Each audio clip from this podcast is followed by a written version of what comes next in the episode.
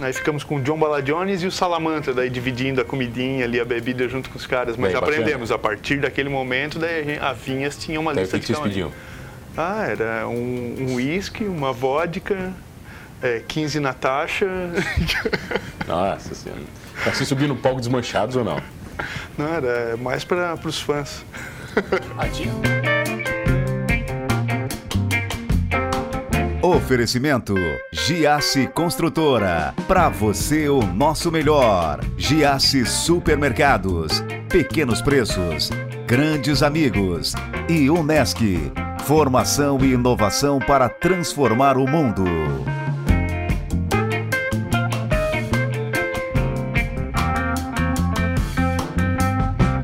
Conheço esse cara como músico, mas eu sei que a vida dele é bem mais do que isso. Ele tem um envolvimento gigantesco com a cultura. Eu tenho o prazer de receber no Humanos Talk Show Alan Mello, tudo bem? Tudo bem, mano. Que prazer lhe receber. Prazer receber você, esse convite. Ah, Prazer estar aqui realmente contigo. Tá, eu cara. te conheço como músico, te falei, mas Então. sua vida não se resume a isso. Não, não. Isso é um fragmento, um pequeno fragmento. É que meu pai era músico, né? Então, meu Você pai tocou a vida inteira. Daí ele acompanhou alguns cantores famosos, Vando, Christian Ralph. Pô, teu pai tocou com o Vando. Tocou, Pô, sacanagem, né, cara? Ele chegou uma vez em casa, é, tocando uma música, ó, o Vando me ensinou essa música, ele falou que vai ser um hit dele. Cara, eu não lembro o nome dela agora, eu acho que era, falava sobre mulheres, assim. e ele tocou pra mim, e anos depois eu escutei aquela música gravada, assim, eu, eu lembro desse. Vando, Vando cantando. É. Vendeu um milhãozinho, dois ou cem milhões É que ele tocava CDs. no Moinhos de Vento, e o Moinhos de Vento, eles, os antigos, é, os cantores, eles vinham para as regiões e contratavam as bandas da região para acompanhar Não eles. tinha banda própria, só Não tinha contratava o- a banda. vezes, o Silvio Brito, eu me lembro que uma vez ele veio só com baterista. Aí veio o Silvio Brito e o Batera, assim, né? E o resto da banda. Contratava todo mundo aqui? Todo mundo aqui. Tá, e desde pequeno o seu envolvimento com música. Com ouvindo música. O, éramos em três irmãos, somos em três irmãos, né? E eu o mais velho. Então minha mãe, de certo com ciúme do pai, me mandava junto com o pai para os Ah, bailes. pra curtir, pra Então, lá ficar com de olho. seis, sete, oito anos eu comecei essa minha Você ia pra baile que eu com me seis lembro, anos? Com seis anos. Dormia dentro do ônibus, viajando, ajudava eles a montar, daí chegava lá por umas 11 da noite, eu ia dormir e o baile E o, pegava. baile, e o pau pegava. e aí, vira músico, tem banda. Isso, aí daí- começa a sua carreira. Aí começa ali com uns 13 anos, 14 anos. Você começou pessoal- tocando o quê? Bateria. Bateria. Sempre bateria? Não, bateria e eu fui croner de uma banda, a Radioativa. Então o que é croner, pra quem tocava- tá casa? Vocalista, né? A Quem- vocalista é croner. É o croner. Você é o- velho, né, cara? Porque croner é uma expressão de uns Do- do 300 tempo anos do atrás. Soirée. Porra, 300 anos atrás, croner. E, e aí a gente montou a banda Vinhas. Eu tinha 14 anos quando a gente montou a Vinhas. Mas a Vinhas fez fama, cara. Foi. A Vinhas é uma banda de respeito. A gente abria para os cantores nacionais, para as bandas nacionais, né? J Quest, Skank, Ivete Sangalo. Ficava em hotel, camarim. A gente tinha lista de camarim. Vocês curtiam tudo igual os caras, assim, a mesma... Coisa linda. A gente aprendeu a ter lista de camarim, porque uma vez a gente foi tocar numa Pro Sul, o maior público que eu peguei até hoje. Tinha, dizia 35 mil pessoas. Era só cabeça, realmente era muita gente assim. E a gente chegou lá no, no, no lugar, ele está o camarim, o camarim, camarim. Não, vocês não mandaram lista de camarim. E nos falaram que a gente ia ter camarim, ia ser o primeiro lugar que, que ia ter um camarim. Na, história de vocês. Aí ficamos com o John Balajones e o Salamantra, daí dividindo a comidinha ali, a bebida junto com os caras. Mas Bem, bacana. aprendemos, a partir daquele momento, daí a, Vinhas tinha uma Daí o lista que, que de vocês camarim. pediam? Ah, era um um uísque, uma vodka, é, 15 Natasha. Nossa senhora. Mas vocês subiam no palco desmanchados ou não? Não, era mais para os fãs. Ah, tinha fã? Tinha, ali- tinha fã? Tinha, tinha, tinha, uma... Tinha uma turma ali com a gente, eu me lembro do Igor e Durro, do Pop. O Pop hoje, o Pop tá grandão hoje, cara. O Janderson. Ele é corretor de imóveis e ah, eles que levavam essa. Faziam a banda levar essa fama de energética. Aí eles bebiam. Eles quebravam tudo e a banda não bebia. Vamos tocar a responsabilidade para os Vocês outros. ficaram muito tempo com a Vinhas? 18 anos a gente ficou. Foi uma Até um pouquinho gigantesca. mais, foi, foi. Era um laboratório musical, né? Porque a gente acabava agregando, né, pra gente, pra mim, pro Bruno e pro Fernando, que éramos os três que sempre ficavam na banda, e acabávamos é, Kleber Melo, o Sandro Edgar, é, a Daniela Pacheco e todos, tantos outros cantores, né? O Edinho, do, que era do, do, do Soul Young também. Então, todos esses elementos, né? Teve época da Vinhas que a banda era mais regueira. A gente acompanhou o seu Moisés do Cavaco, que era pai do Sérgio e do Amauri, do Bicho de Pé, quando abriu o Baiuca. Nossa, Aí eles trouxeram o pai deles, o pai deles, não, essa gurizada vai tocar samba com a gente. Eu me lembro eu treinando no estúdio chorando, assim, porque eu não sabia tocar samba, né? E à noite ia tocar no Baiuca com o seu Moisés do Cavaco, então a gente tinha que pegar firme lá. Descobri que te amo, nunca e o baterista, botei, fundamental, né, cara? No samba, olha, foi um pegueiro, mas foi um aprendizado muito grande. Nessa época eu entrei na aula com o Cristiano Forte, inclusive para aprimorar meus ritmos brasileiros. E aí ficou bom. Não, até hoje é uma busca. Cara, tu vai passar a vida inteira estudando um instrumento e tu não vai saber, vamos colocar uma porcentagem errônea, mas 1% do que, que é capaz. É, sim, sim. A música tem disso, né? É um, é um aprendizado cognitivo e psicológico, né? Ele é realmente coordenativo também, tem tá, toda essa física. Essa história da Vinhas não foi a única, não foi só essa banda que você teve na vida? Não, não. Eu toquei em bastante bandas. Aí depois eu me empolguei em ser produtor. Aí produzimos o primeiro show da Mirella Elias, é, da Cat e tantas outras pessoas que acabaram nos chamando para produzir os primeiros shows. Sempre foi assim, né? Mas incomodou. Como é que é? Como produtor se incomodou como, muito. Como produtor? Bem mais que eu com banda, não? um cara calmo. Mas você é um cara tranquilo, é, né, cara? Eu sempre... A coordenação era uma coisa que eu sempre gostei, então para mim era fácil assim delegar e organizar, pensar. Nunca foi aquele dar resposta rápida, então talvez isso incomodasse as pessoas. Mas eu sempre fui muito calmo. Você é assim, mais né? cadenciado, sim, peraí, é, vamos dar uma analisada. Vamos analisar, gente... vamos conversar com algumas tá, mas pessoas. no show você não tem tempo para analisar. Não, mas no show problema. tu é a música, né? Tu já treinou durante a semana, tu já treinou durante a vida. Então chega lá na hora, tu já esquece de tudo daí. Aí tu vira a música, né? Eu então, gosto de me concentrar em cima E o seu envolvimento cultural já nasce com a música? Nasce ali, nasce ali junto com meu pai, com aquela turma ali, que tinha gente que pintava, que tinha gente que fazia artesanato, gostava sempre da fotografia, sempre fui muito desse tipo de coisa, né? O cinema sempre me encantou. O pai foi para os Estados Unidos, a gente comprou uma videolocadora, era da Beta, aqui na frente do Lúcio Cavaler. Aí pintou a oportunidade, a gente tinha um restaurante, já tinha uns bastante vídeos em casa, assim, a gente tinha comprado mil filmes, eu e a mãe. Caraca, velho. Aí, VHS. VHS. Aí nós pegamos esses mil filmes e trocamos por uma guitarra e um baixo, ainda me lembro. Mas tínhamos um restaurante, aí do restaurante eu digo... Você trabalhou no restaurante também? É, éramos proprietários ah, do restaurante. A família? É, era o Gostinho Brasileiro, ficava ali perto do hospital São José. Daí você atendia, fazia tudo? Fazia sim, ramo também sim. ou não? Ia pra cozinha? Também, Bora. eu fiz curso de música de, de comida italiana, Bora. sei fazer carpaccio, salada siciliana. Bora. Não, eu gostava de fazer essas coisas. Um dia ainda vou ter restaurante de novo, mano. É uma coisa que incomoda me menos agrada. que a música? Não, incomoda muito Bem mais, mais que a música? Muito mais. Tanto que daí partimos para a locadora, que estava em ascensão na época, eram uns DVDs, tá, né? Isso. Época do DVD, pô? Atra... É bastante Sei lá, do, início 2000? É, meu filho, eu acho que tinha uns três anos ali, por aí. Pois é, né, então, cara? Ascensão do DVD? 18, 20 anos atrás. É. E aí ficamos com a locadora até uns 5 anos atrás, tá? Uma locadora que a gente vendeu por um preço muito baixo. Porque daí com Netflix e com tudo isso hoje em dia não tem mais. Você assistiu a locadora ainda? Com DVD e Blu-ray ou não? Mas o que, que a gente fez? A gente saía do da cidade, a gente foi para o bairro Michel. No bairro Michel, o pessoal ainda não tinha acesso ao a net, por exemplo, né? Ah, vocês foram buscando onde Aí não tinha tecnologia. Forquilinha, foi, é, a gente foi encaminhando. Você está falando que Forquilinha não tem acesso à tecnologia agora. Tá agora tá programa. Tá depois vão dizer que fui eu que falei. Não, agora em Forquilinha tá... é top das ah, baladas. Tá. Vai dizer que fui eu. Depois os caras vão lá no programa do Mano, tá dizendo que Forquilinha não acessa a internet. Giovanni Vesprop, um abraço aí, pessoal Sacanagem. de Forquilinha e Isabelle Nueixes. Mas esse envolvimento que eu falo cultural te levou também a trabalhar profissionalmente com a cultura. Sim. É, daí começou, eu penso que esse envolvimento começou na base da, do associativismo ali. Eu conhecia a AGE, né? Quando é que você conheceu a AGE, você lembra? Então, faz uns seis anos, mais ou menos, eu quis fazer o meu MEI, microempreendedor individual, e aí o Alex Michels, ele me apresentou essa oportunidade de me relacionar com empreendedores. E eu, eu vi essa necessidade de é, ajudar também em vários outros setores. Aí fui amigo da escola, tive esse envolvimento assim. E ali eu acho que começou as pessoas a olharem esse negócio de, ah, ele, ele serve para organizar, ele serve para até porque já tinha tocado no Studio 7, já era o líder na, da banda na época também, tinha esse envolvimento de conseguir, né, organizar as pessoas. Aí veio o convite para ser diretor da AGE, diretor de eventos.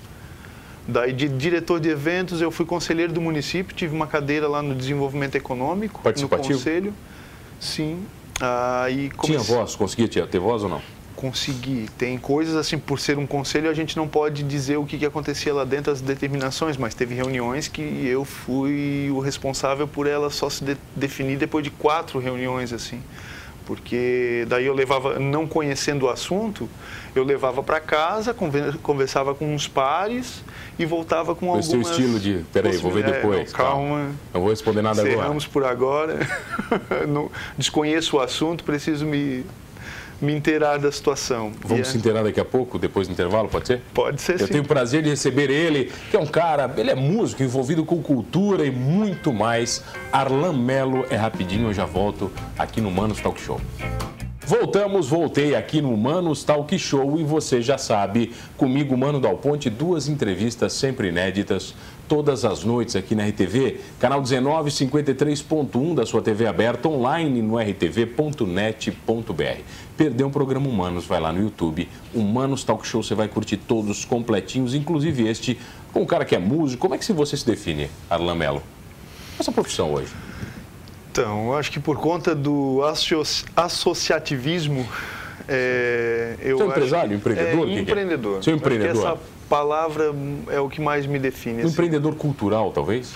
Eu ouvi do Paulo Araújo, do reverendo John Paul ali, essa semana, semana passada ele me contou, ele me confidenciou uma coisa, ele, ah, porque o pessoal te chamava de Arlan dos Projetos. Então daí eu. Você é o cara que fazia projetos? É, não, eu tinha projeto, eu, criação. Para tudo, você inventava ele tinha um problema, eu pensava numa solução. Daí disse que o pessoal pejorativamente me chamava de Arlan dos Projetos. Mas, tá, mas é legal, eu né, agradeço pra caramba, porque eu sempre fui. É um título forma. maravilhoso, né? Eu acho massa. E tudo que você faz, cara, o que mais você gosta de fazer? Qual é a coisa que você mais curte? Você fala muita coisa, cara. Você está sempre metido em tudo, pô. Eu acho que trabalhar com as crianças é a coisa que mais. Te completa? É, é, que eu deito a cabeça no travesseiro e, poxa, hoje eu pude conversar com um pequeno, assim, sério. o que, que você ensina para elas? Então, no tempo que eu lecionava, eu lecionei 18 anos, né? Daí dava aula de bateria, de violão e educação musical. Para que idade? Do educação musical é naquela idadezinha ali do primeiro ao quinto ano. Aí tive fanfarras com os adolescentes tal, e, e as aulas particulares de 6 a, Sempre seguiu. a 80 anos. Né? Eu acho que as aulas foram muito bacanas, assim, era, mas eu não tenho vontade mais de, de lecionar. Para criança? Não, não, eu gosto Cansou? de estar com elas, Cansou? mas é, lecionar, 18 anos também lecionando, foi bastante tempo para para poder me divertir, né, e cansar um pouquinho. Mas é a coisa que, que eu acho que o momento que eu estou vivendo hoje na cultura ali, trabalhando com é, oficina de violão, com a biblioteca, oficina de violão para englobar todas as oficinas, né, que a gente tem desde dança polonesa até a orquestra, né?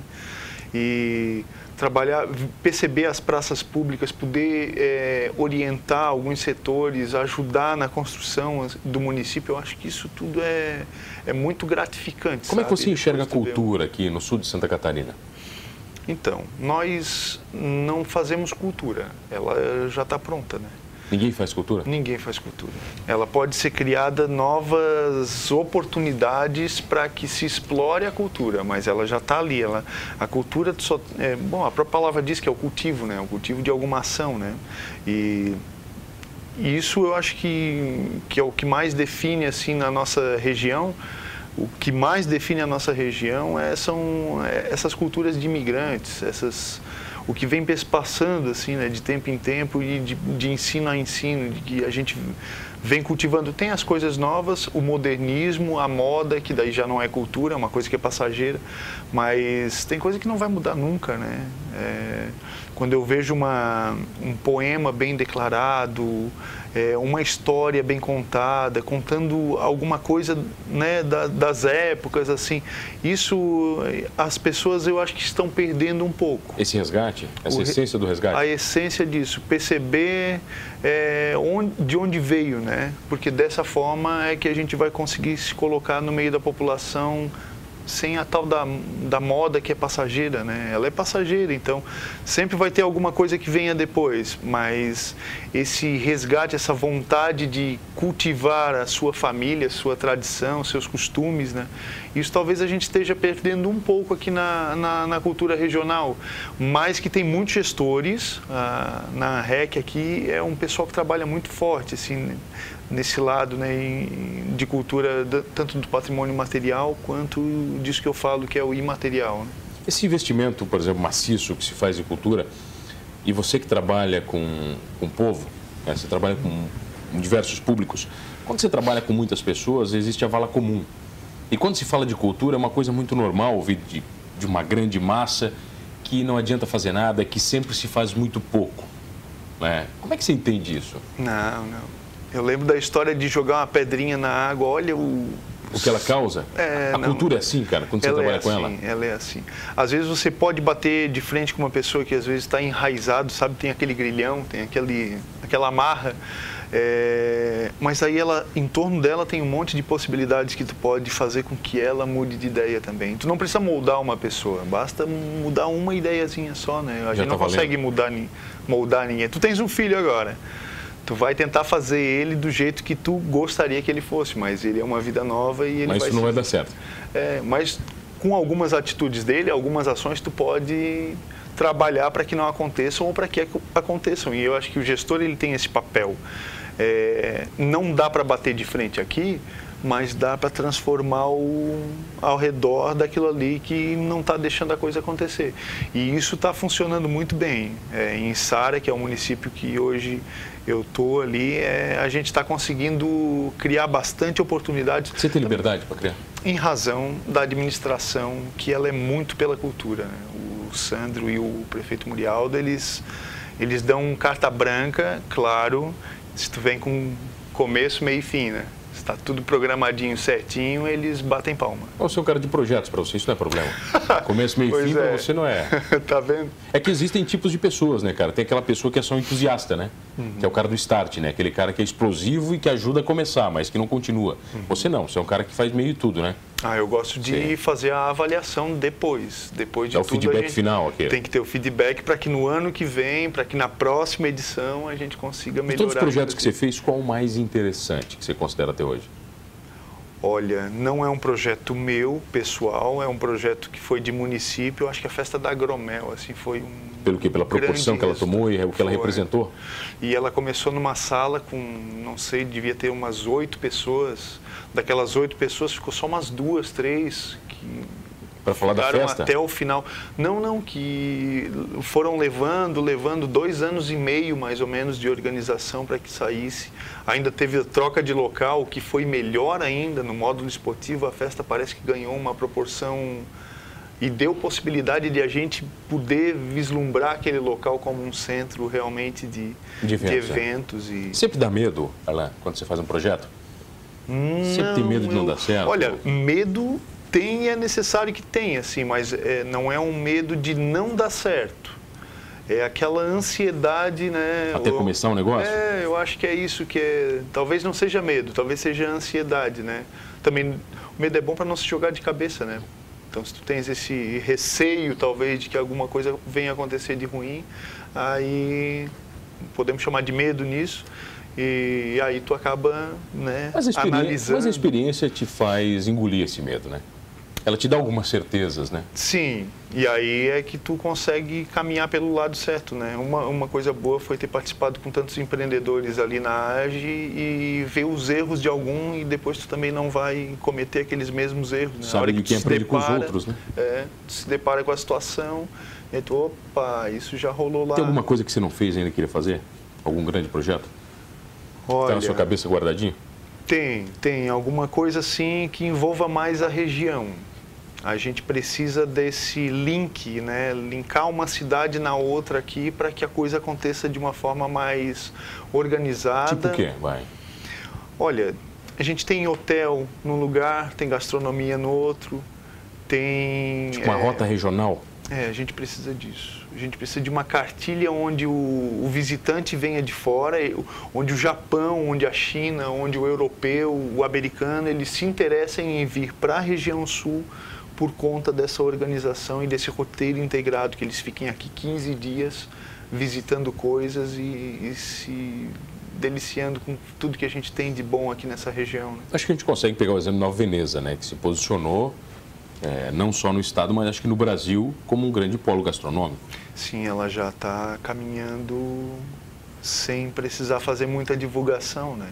E aqui do lado a gente tem daí Siderópolis, tem elementos... Uruçanga, que pode na mesma linha, né? Uruçanga, Treviso. A gente fez uma visita em Treviso que foi fascinante.